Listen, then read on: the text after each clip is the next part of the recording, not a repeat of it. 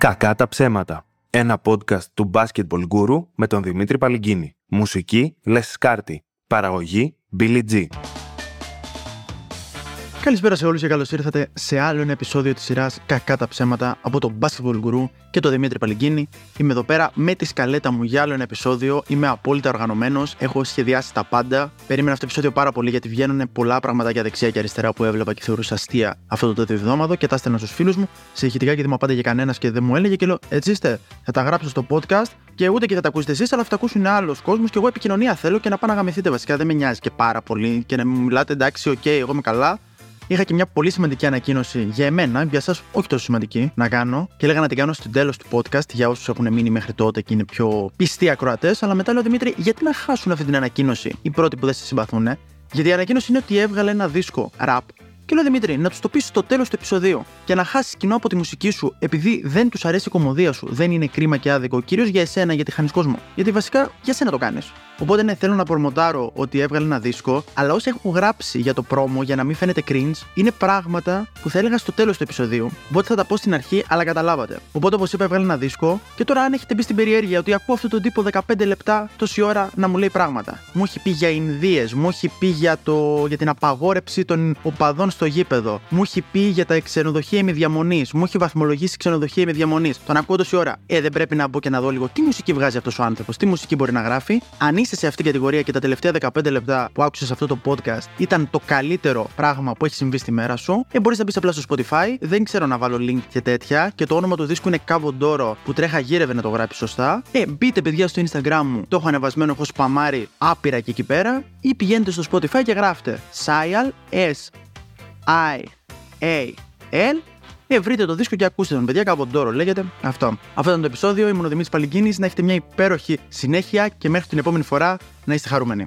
Ναι, υπάρχουν κάποιες προβληματικές σε αυτό που είχα γράψει, το σενάριο που είχα γράψει για τη σκαλέτα. Το καταλαβαίνω, αλλά δεν έχουμε χρόνο να το διορθώσουμε, παιδιά. Πρέπει να στείλω το επεισόδιο στον Billy G. Του είχα πει ότι θα το στείλω μέχρι τις 6, είναι 6 και 20. Οπότε συνεχίζουμε κανονικά το επεισόδιό μας, ξεκινώντας με το πρώτο θέμα, ότι στις αρχές αυτού του διβδόμαδου το Spotify έβγαλε το wrap-up της χρονιάς. Δηλαδή σου έλεγε τι άκουσες αυτό το 11 μήνο της χρονιάς, ποιους podcasters, τι μουσική άκουγες, ποιοι ήταν οι αγαπημένοι σου καλλιτέχνες, πόσες ώρες, μπλα μπλα μπλα μπλα μπλα. Ε, παρατήρησα κάτι, όχι σε πολύ κόσμο, αλλά σε αρκετό δηλαδή, ότι είδα ότι σε τουλάχιστον τουλάχιστον 7-8 άτομα, ανεβάσαν story του αγαπημένου τους podcast, κάναν tag τους αγαπημένους τους podcasters και κάναν tag μόνο τους πρώτους 2-3 και ήμουν κάπου τέταρτος πέμπτος και δεν με κάνει κανείς tag. Και σκεφτόμουν ρε παιδιά, γιατί έτσι; Γιατί το έβλεπα και έλεγα, παιδιά, εγώ είμαι αυτός, εγώ είμαι αυτός. Βλέπεις αυτόν εκεί πίσω, πίσω, πίσω. Λίγο, ναι, όχι, πίσω από τον Παπασημακόπουλο, πίσω από τον Billy. Ναι, πίσω. Ναι, πίσω για τον Ζάμπρα. Ναι, εκεί πέρα κάτω, κάτω από την Εφέλη Ναι, εγώ. Το κακά τα ψέματα το move. Κάνε με ένα tag, ρε φίλε. Γιατί έτσι; Υπήρχαν και άτομα που μου στείλαν και μήνυμα. Μου λένε Δημήτρης, είναι στο top 5 αγαπημένων podcast. OK. Okay. Και τι δεν το ανέβασες; Πόσο πολύ ντρέπεστε για εμένα; Είμαι, έχω περάσει στο guilty pleasure πλέον. Δεν με χαλάει, απλά θα ήθελα να το ξέρω για να το μαρκετάρω αντίστοιχα σαν podcast. Να είμαι το guilty pleasure, να αλλάξω το όνομα της εκπομπής σε καλά τα ψέματα. Τώρα απλά νιώθω λίγο αμήχανα, νιώθω λίγο ότι ντρέπεστε για μένα ή φοβάστε να μην μάθει ο κόσμος ότι με ακούτε. Και είναι λίγο άβολο συναίσθημα γιατί πραγματικά ήταν, το, ήταν αρκετά τα άτομα ώστε να σκέφτομαι ότι λειτουργώ λίγο πώς ακούγανε στην κατοχή Λονδίνο από το ραδιόφωνο, στα κρυφά μαζεύονταν. Νιώθω λίγο έτσι με το κακά τα ψέματα. Καθάρισα το σπίτι και σήμερα. Έχω πάρει λίγο φωτιά γιατί καθάρισα και στο προηγούμενο επεισόδιο. Καθάρισα και σήμερα. Και σκέφτομαι, μ' αρέσει λίγο αυτή η φασούλα. Μήπως να ξεκινήσω να κάνω εβδομαδιαία την εκπομπή για να έχω και πιο καθαρό σπίτι. Τώρα δεν ξέρω αν εσείς θέλετε να είναι εβδομαδιαία εκπομπή, στείλτε με ένα μήνυμα. Αλλά αυτό που με ενδιαφέρει κυρίως είναι ότι είναι καθαρό το σπίτι τώρα. Καθάρισα ε, όλο το σπίτι, πέταξα σκουπίδια, καθάρισα τον νεροχύτη. Γενικά έχει αρχίσει να ακούει το podcast τη μάνα μου και θέλω να φέρουμε λίγο πιο υπεύθυνος. Βέβαια η μάνα μου μπαίνει και το ακούει από το δικό μου λογαριασμό στο Spotify γιατί δεν έχει δικό της, οπότε view εγώ δεν παίρνω. Δεν θα με ανεβάσει στο τέλος της χρονιάς στο top 5 wrap up της, αλλά δεν πειράζει παιδιά, δεν τα κάνουμε όλα για τα νούμερα έτσι. Πιστεύω έχει φανεί από αυτό το πρώτο πεντάλεπτο. Όχι εντάξει, θα σταματήσω όλα αυτά. Θα μπω απευθείας στη θεματική. Όπως καθάριζα, βρήκα κρυμμένη κάπου μέσα στα πράγματά μου μία κάρτα την οποία είχα ξεχάσει ότι υπάρχει. Θυμήθηκα μετά όταν την είδα. Ήταν ένα από αυτά τα διαφημιστικά που σου δίνουν κάτι τσακάλια στο γκάζι, που είναι και καλά χωρί ή οτιδήποτε σε sex shows, ε, σε στριπτιτζάδικα και όλα αυτά. Ήταν μια, μια κάρτα που σου έλεγε δωρεάν διαμονή στο τάδε ξενοδοχείο με διαμονή, το οποίο βραβεύτηκε ως το καλύτερο ξενοδοχείο με διαμονή το 2018. Θα μου πεις αρχικά Δημήτρη, γιατί είχες αυτή την κάρτα, θα σα εξηγήσω αμέσως. Από ό,τι θυμάμαι, ήμουν στον Γκάζι, ήρθε ένα τσακαλάκι από αυτό που σας έλεγα, μου έδωσε την κάρτα, την πήρα, την έβαλα στην τσέπη μου για να μην το στεναχωρήσω, να μην το κακοκαρδίσω το παιδί. Παίρνουμε τα διαφημιστικά από ανθρώπους που δουλεύουν με ροκάματο. Το πήρα, το έβαλα στην τσέπη, γύρισα σπίτι, το είδα, το είχα ξεχάσει και λέω πω. Εντάξει, μην το βρουν οι γονείς μου και πιστεύουν κάτι, δεν ξέρω τι πιστεύουν και το έκρυψα. Με ξετιμάνε πολύ χαρακτηριστικά να συμβαίνει αυτό. Αλλά καταλαβαίνω ότι όσο το περιγράφω, είναι σαν να προσπαθώ να το δικαιολογήσω τελείως. Δηλαδή, ναι, Δημήτρη, OK, okay, εντάξει, δεν θα σε παρεξηγούσαμε. Έχουμε καταλάβει τι μαλάκα είσαι. Δεν χρειάζεται να προσπαθείς. Τέλος πάντων, είδα την κάρτα και δύο πράγματα σκέφτηκα. Το ένα είναι πόσο δεν λειτουργεί το marketing αυτό του να έχεις 18χρονους να δίνουν κάρτες που γράφουν, ας πούμε, 20 χωρί 5 ευρώ. Ή αυτό που έλεγε δωρεάν διαμονή σε ξενοδοχείο ημιδιαμονής. Ή δωρεάν ημιδιαμονή σε ξενοδοχείο ημιδιαμονής για να είμαστε πιο ακριβολόγοι. Πόσο δεν λειτουργεί αυτό το marketing; Πώς μπορεί αυτή η επιχείρηση που σου δίνει 20 χορούς με 5 ευρώ να βγάζει κάποιο κέρδος; Από τα ποτά μόνο, γιατί θα πληρώνουν και τα τσακαλάκια. Γενικά μου φαίνεται πολύ κακή ιδέα marketing. Πραγματικά πολύ κακή ιδέα marketing. Είναι λίγο σαν να ανοίγεις αυτή τη στιγμή, τι να σου πω, μαγαζί με frogen yogurt στο, στα Εξάρχεια το 2023. Αλλά δεν είμαι εδώ να κρίνω το συγκεκριμένο part της επιχείρησης. Θα περάσω στο δεύτερο κομμάτι του marketing που είχαν, το οποίο ήταν ότι το χαρτί έγραφε πάνω καλύτερο ξενοδοχείο ημιδιαμονής για το 2018. Ωραία. Δεν ήξερα προφανώς, όπως ελπίζω ότι δεν ξέρετε κι εσείς, ότι υπάρχουν διαγωνισμοί για το καλύτερο ξενοδοχείο ημιδιαμονής. Βραβείο Γαμιστρώνας 2012. Δεν ήξερα ότι υπάρχει, το googlara. Ούτε το Google ήξερε ότι υπάρχει. Όταν το googlara, μου έβγαλε 7 αποτελέσματα και όλα τα 7 αποτελέσματα για τη βράβευση ήταν από το ίδιο το ξενοδοχείο το συγκεκριμένο που αυτοαναφερόταν στον εαυτό του σαν νικητή του διαγωνισμού. Το οποίο είναι λίγο ύποπτο, γιατί αν γκουγκλάρω είναι πιο ωραίο ένα βρεγμένο μήλο ή ένα μήλο που τρώω στο διάστημα, θα μου βγάλει 7.352 αποτελέσματα. Οπότε είναι λίγο ύποπτο ότι μου βγάλε μόνο 6 αποτελέσματα για το άλλο, αλλά το αντιπαρέρχομαι και σκέφτομαι ότι ωραία, γίνεται ένας διαγωνισμός για το καλύτερο ξενοδοχείο με διαμονή 2023. Ποια είναι τα κριτήρια ακριβώς; Ποια είναι τα χαρακτηριστικά, η εχεμήθεια για παράδειγμα, να λέει ο διαγωνισμός: Είπαμε ένα μυστικό στη ρεσεψιόν και χρονομετρήσαμε πόση ώρα θα πάρει να το μάθουν οι καμαριέρες. Αν αλλάζουν σεντόνια, αν αποφεύγεις κοιμόμενος εκεί πέρα να κολλήσεις σεξουαλικώς μεταδιδόμενα νοσήματα. Εν τω μεταξύ είναι μεγάλη παγίδα πιστεύω όλο αυτό, γιατί όσο καλύτερο είναι ένα ξενοδοχείο με διαμονής, τόσο πιο πολύ απομακρύνεται από το ξενοδοχείο με διαμονής. Δηλαδή, αν έχει ωραίο φαγητό, είναι καθαρό, έχει εχεμήθεια, έχει πάρκινγκ, δεν τραβάνε με κάμερες τσόντες, πριβέ αυτούς που πάνε στο δωμάτιο γίνεται λίγο ξενοδοχείο. Χάνει λίγο την ταυτότητά του, χάνει λίγο το κάλτενε του. Οπότε, ποιος είναι ο στόχος αυτού του διαγωνισμού; Πόσο πρέπει να προσέξεις να κρατήσεις την ταυτότητά σου σαν ξενοδοχείο με διαμονής, αλλά ταυτόχρονα να βραβευτείς κιόλας ώστε να μπορείς να το δώσεις σε έναν 18χρονο κάγκουρα, να μοιράσεις μια κάρτα σε έναν 20χρονο κάγκουρα στον γκάζι. Αυτά σκεφτόμουν λοιπόν, παιδιά. Είχαμε φυσικά και επικαιρότητα. Ηχογραφώ αυτό το επεισόδιο Δευτέρα. Πριν λίγες ώρες, είναι λίγο συγκινητικό που θα το δώσω λίγο βάση. Η ελληνική κυβέρνηση εξάλληψε την οπαδική βία. Τέλος. Ό,τι ξέρατε, τέλος, κάτι Green Street Hooligans, κάτι τέτοια περίεργα τέλος, η Ελλάδα βρήκε λύση. Για τους επόμενους δύο μήνες όλοι οι αγώνες ποδοσφαίρου στη Super League θα γίνονται και κλεισμένων των θυρών.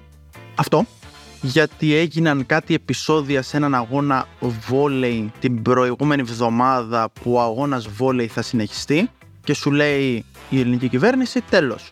Ποδόσφαιρο, γιοκ. Εντάξει. Ναι, βασικά έχω προβληματιστεί λίγο γιατί δεν έχω πολύ καταλάβει ποια είναι η τακτική που θέλουν να ακολουθήσουν και πώς ακριβώς πιστεύουν ότι θα εξαλειφθεί η βία επειδή οι οπαδοί δεν θα πηγαίνουν στο γήπεδο μόνοι τους, οι οπαδοί μιας ομάδας γιατί έχουν απαγορευτεί και μετακινήσεις. Άρα δεν θα παίζουν ξύλο, θα το ξεχάσουν, ας πούμε. Θα είναι σε φάση ρε γαμό, το έχω από το πρωί νεύρα και δεν ξέρω γιατί δεν έχω λόγο να ξεσπάσω. Δεν θέλω να πάω να παίξω ξύλο με άλλους οπαδούς και με ματατζίδες, γιατί δεν έχω δει μπάλα, δεν έχω δει πλεχτό. Εμένα αυτό, αυτό με καίει, αυτό με νοιάζει, αυτό με ενδιαφέρει. Ή κάποιος άλλος θα έλεγε ότι είναι παντελώς άχρηστη η κυβέρνηση και το μοναδικό μέτρο που μπορούν να ακολουθήσουν είναι να στείλουμε ένα μήνυμα με το 112, παιδιά εκενώνουν με το γήπεδο. Αυτό είναι το ένα. Βέβαια από την άλλη μπορεί να το βλέπουν πιο φιλοσοφικά να ακολουθούν μια πιο φιλοσοφική αντιμετώπιση ως προς την εκένωση. Να σου λέει, αν σε ένα δάσος πέσει ένα δέντρο και δεν είναι κανείς, το δέντρο έπεσε; Ναι, το δέντρο έπεσε. Βασικά, για να το λύσουμε αρχικά, το δέντρο έπεσε και θα συνεχίσουμε να έχουμε οπαδικά περιστατικά, ό,τι και να γίνει. Απλά κάποιος κόσμος, ο οποίος είχε διαρκείας, και όταν λέω κάποιος κόσμος εννοώ το 95%, θα χάσει δύο μήνες μέτριες αγωνιστικής δράσης και ίσως καλά θα κάνει να ξανασκεφτεί του χρόνου αν θα βγάλει διαρκείας, θα λέγε κάποιος άλλος. Σε πολύ δεύτερη ανάγνωση, δεν θέλω τώρα να κάνω victim blaming σε αυτούς που πήραν διαρκείας για να δουν ελληνικό πρωτάθλημα. Έγιναν αυτά τα επεισόδια στο Reddit, τραυματίστηκε πολύ σοβαρά ένας αστυνομικός από μια ναυτική φωτοβολίδα που έστειλε ένας 18χρονο, την οποία του δώσανε κάποιοι καθοδηγητές από ό,τι λέει. Ε, έχει συλληφθεί ο 18χρονο. Ε, είναι λίγο guilty pleasure όταν σκάνε τέτοιες ειδήσεις. Όλοι οι τύποι με το που γίνει το περιστατικό πάνε και γράφουν ακριβώς από κάτω σε αθλητικά site κτλ. Α, τώρα δεν έχει πορείες. Α, τώρα όλοι εσείς οι ευαίσθητοι δεν θα κάνετε πορείες.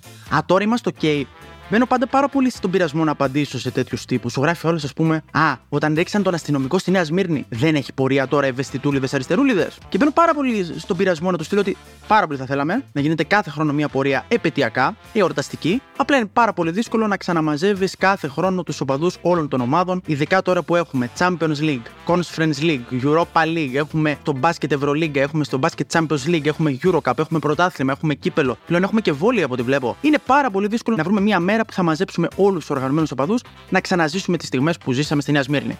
Υπάρχει βέβαια και η άλλη απάντηση να του πεις: Εσείς γιατί δεν κάνετε μία πορεία, αφού σας ενδιαφέρει τόσο πολύ; Και εγώ το πήγα και ένα βήμα λίγο παραπέρα. Ότι θα έχει λίγο ενδιαφέρον κάποια στιγμή όλοι αυτοί οι τύποι ή ναι, αλλά γι' αυτό δεν λέτε όλο αυτό το whataboutism. Ναι, αλλά γιατί δεν κάνετε πορείες. Να λέγανε μια μέρα, θα σας δείξουμε, παιδιά, θα κάνουμε πορεία. Και να κάνανε μια πορεία και να μην ξέρουν καθόλου πώς λειτουργεί το όλο πράγμα.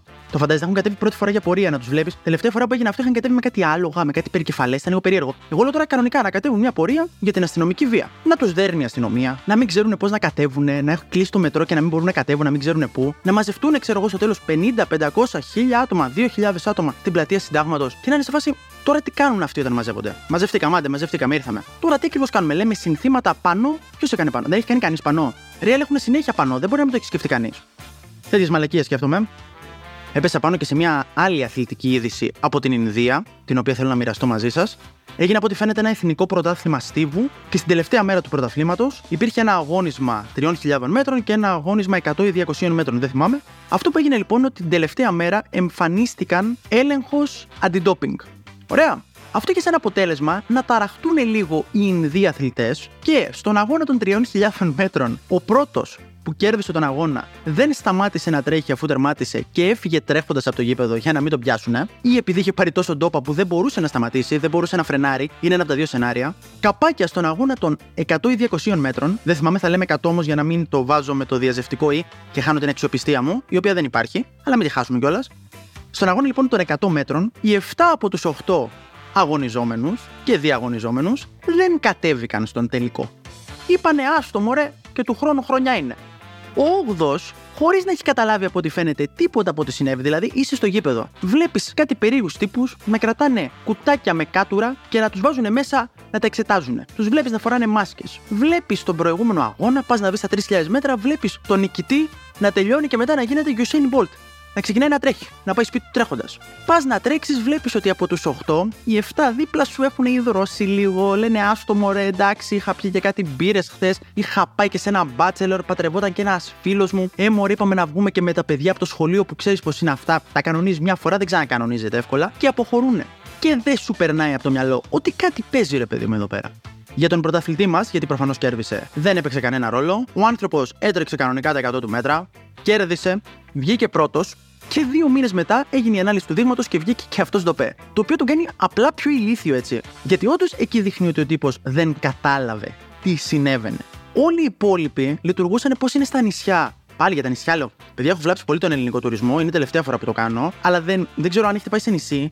Δεν ξέρω αν έχετε πέσει σε περιόδους που έρχεται έλεγχος από την εφορία που έρχονται πάντα, το έχει μάθει στο νησί όλο πέντε μέρες πριν, τους φέρνουν, πραγματικά τους φέρνουν με βάρκα του λιμενικού, να ξέρουν όλοι ποιοι έχουν έρθει. Δηλαδή, μέχρι και τα παιδάκια, μέχρι και οι τουρίστες, μέχρι και ένα Ολλανδάκι να ρωτήσεις, θα σου πει ναι, ήρθε η εφορία. Και ξεκινάει ένα ξαφνικό μπραφ σε όλο το νησί που από εκεί που δεν έπαιρνες απόδειξη ούτε με απειλή όπλου, ξαφνικά ξεκινάνε και σου δίνουν αποδείξεις, περνάς έξω από το μαγαζί και σου πετάνε αποδείξεις. Κάτι τέτοιο γίνει και σε αυτούς τους αγώνες στην Ινδία. Ο μόνος που δεν το κατάλαβε είναι ο πρωταθλητής μας. Γιατί ο πρωταθλητισμός θέλει και φυσίε, έτσι. Αλλά αυτή η ιστορία συνεχίζει να δίνει γιατί το άρθρο μου είχε πεταχτεί εμένα στην αρχική μου στο Facebook, το πάτησα, και ήταν από το πρώτο θέμα και με έκανε redirect, δεν το ήξερα. Και λέω: OK, το έχεις δώσει τώρα το κλικ, διάβασε το, ξέρω εγώ. Και όπως κατεβαίνω, φτάνω στα σχόλια. Τα σχόλια είναι δύο. Ο πρώτος είναι που γράφει Ινδί, η ντροπή του πλανήτη. Που είμαι σίγουρος ότι είναι από τους ανθρώπους που όταν γίνονται αντίστοιχα περιστατικά στην Ελλάδα είναι Μνημόνιο μέχρι να πέσει ο ήλιος. Κι άλλο μετά, γιατί ο ήλιος θα πέσει το βράδυ. Συνέχεια, μνημόνια, μνημόνια, μνημόνια, μνημόνια, μνημόνια. Και από κάτω δεύτερο σχόλιο, εδώ σε εμάς πάει ο Κασελάκης. Αυτός δεν μπορώ καν να τον ψυχολογήσω. Δεν μπορώ να βρω καν κάτι αστείο να πω για το συγκεκριμένο τύπο και θα επιλέξω να κλείσω με αυτό. Ό,τι μου λένε πλέον, οτιδήποτε Δημήτρη, έπρεπε να έχεις τελειώσει κάτι στο project από την Τετάρτη και σήμερα το πρωί μας είπες ότι είσαι στα μισά. Τι γίνεται με αυτό; Ε, εδώ πάει ο Κασελάκης. Ήμουν ο Δημήτρης Παλικίνης.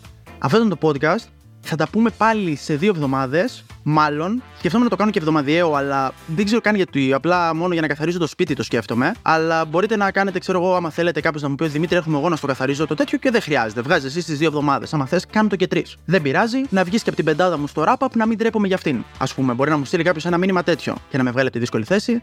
Μέχρι την επόμενη φορά, κάντε τον κόπο, πατήστε τρία κλικς, πηγαίνετε στο Spotify, ακούστε το δίσκο μου, Καβοντόρο, Σάιαλ, Shameless Promo και κυρίως να είστε καλά, να είστε χαρούμενοι. Ήμουν ο Δημήτρης Παλυγκίνη, ήταν ένα ακόμα podcast για το Basketball Guru. Σας αγαπάω πάρα πολύ. Bye. Υπερβολή ότι σας αγαπάω πολύ. Ε, είναι κάπως δεσμευτικό βασικά, ξέρεις.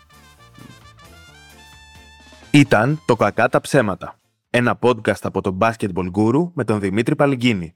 Μουσική Λεσκάρτη. Παραγωγή Billy G.